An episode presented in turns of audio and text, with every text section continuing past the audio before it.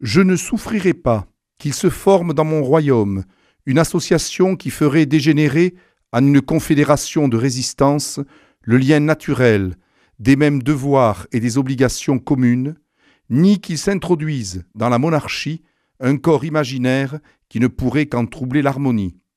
Discours de Louis XV, dit de la flagellation, le 3 mars 1766, devant le Parlement de Paris.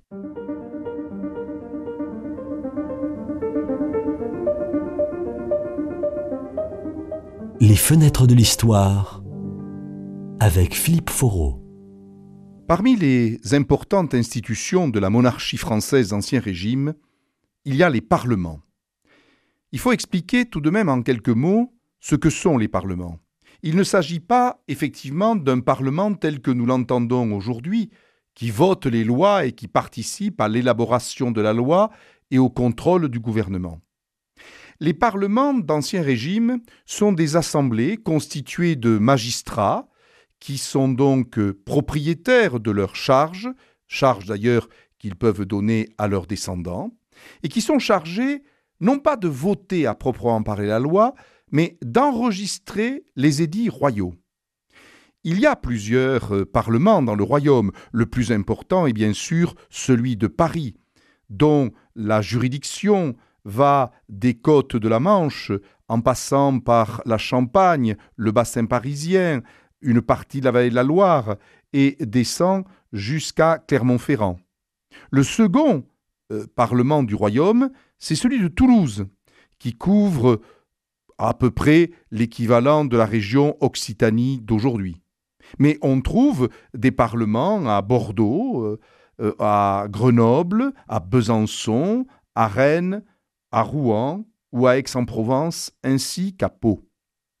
Et donc ces magistrats ont un pouvoir réel, dans la mesure où, avant de voter l'enregistrement des édits royaux, eh bien, ils peuvent les contester, les discuter. Il y a ce que l'on appelle les respectueuses remontrances qui sont faites au gouvernement royal ou à son représentant dans les provinces. Louis XIV avait bien senti qu'il y avait là un élément euh, qui pouvait être une entrave au gouvernement royal et à la volonté royale.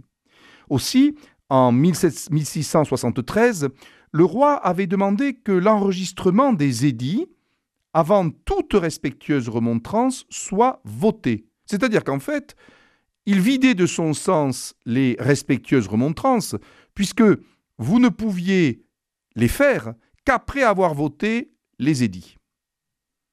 Quand le grand roi meurt en 1715, Philippe d'Orléans, le régent, va rétablir le droit de remontrance dans son intégrité. Il le fait d'ailleurs dès le lendemain de la mort de Louis XIV.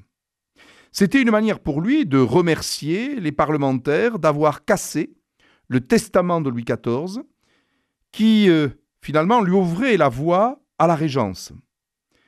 À partir du moment où les parlementaires ont récupéré ce droit de remontrance, ils vont en user et en abuser. Ils vont contester euh, très souvent les édits fiscaux, les édits liés au jansénisme, et donc ils vont devenir une espèce de corps constitué qui peu à peu va avoir le sentiment de représenter la nation, comme euh, on va commencer à le dire de manière assez importante au cours du XVIIIe siècle, face à, si ce n'est l'absolutisme royal, mais en tout cas l'absolutisme ministériel, puisqu'évidemment, avant même de critiquer le souverain, que l'on respecte, eh bien on critique ses ministres qui sont souvent montrés comme étant de mauvais ministres. Or, cette opposition ne cesse de grandir dans les années 1760. En effet, la guerre de Sept Ans, qui se termine en 1763, a, coûté fort cher. Aussi, euh, les édits fiscaux sortent des bureaux de Versailles. Et le Parlement de Rennes va décider de s'opposer et de ne pas enregistrer un édit fiscal sorti des bureaux du palais royal. Aussi, euh, le duc d'Aiguillon, qui représentait le roi en Bretagne, va essayer de forcer les parlementaires à enregistrer les édits fiscaux en question. Ceux-ci vont refuser et ils vont avoir surtout eh la, solidarité des autres parlements. En effet, le Parlement de Bretagne ne va pas être seul à s'opposer aux édits fiscaux, mais ils vont avoir la solidarité du Parlement de Paris, du Parlement de Toulouse et des autres parlements de province. D'où le discours dit de la flagellation de 1766. J'en ai fait une citation au tout début de notre euh, chronique. Effectivement, le roi Louis XV se déplace le 3 mars 1766 devant le Parlement de Paris pour dire tout le mal qu'il pense de cette idée que un corps est en train de se constituer en opposition à la volonté royale et avec cette prétention de représenter la nation.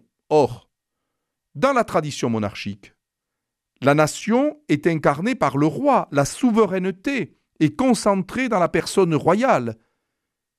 Le souverain est à la fois le pouvoir exécutif, le pouvoir législatif et le pouvoir judiciaire. Donc, aux yeux de la monarchie, ces parlements sont des corps qui usurpent une partie de la souveraineté royale. Il va y avoir des résistances il va y avoir des résistances, effectivement, au point que Louis XV est extrêmement remonté contre les parlements. Et il peut s'appuyer sur son chancelier, le chancelier Nicolas de Maupoux. Celui-ci comprend effectivement que ces parlementaires, qu'ils soient à Paris ou dans les provinces, sont des obstacles à la politique royale. Aussi vont-ils décider de faire une réforme visant à briser la résistance des parlements?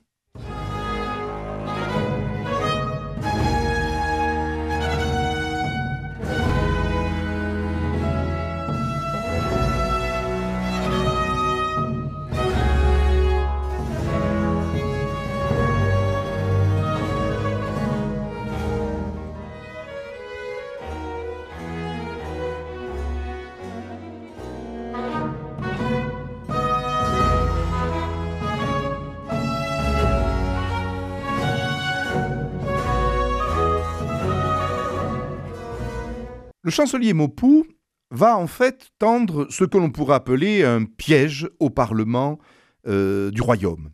En effet, le 28 novembre 1770, au retour de ce qu'on appelle les vacances parlementaires, Maupoux envoie un édit de discipline enregistré. Cet édit vise à rappeler de manière très précise les droits, mais aussi surtout les devoirs des parlementaires. Pour ceci, c'est une provocation. Ils font donc des remontrances et refusent d'enregistrer cet édit de discipline. Aussi, le 7 décembre 1770, le roi se rend à Paris et organise ce que l'on appelle un lit de justice, c'est-à-dire une séance en présence du souverain. Ce qui fait que, quand il y a la présence royale, eh bien, les parlementaires ne peuvent pas aller contre la volonté du souverain présent physiquement dans la salle du Parlement de Paris. Or, à la suite du lit de justice du 7 décembre 1770, eh bien, euh, les parlementaires décident la grève. C'est-à-dire, pour faire pression sur le pouvoir royal, ils euh, se mettent en incapacité d'enregistrer tout édit qui parviendrait devant eux. C'est évidemment une forme de défi. Aussi, le 24 décembre, le principal ministre Choiseul, qui était plutôt favorable aux parlementaires, est exilé.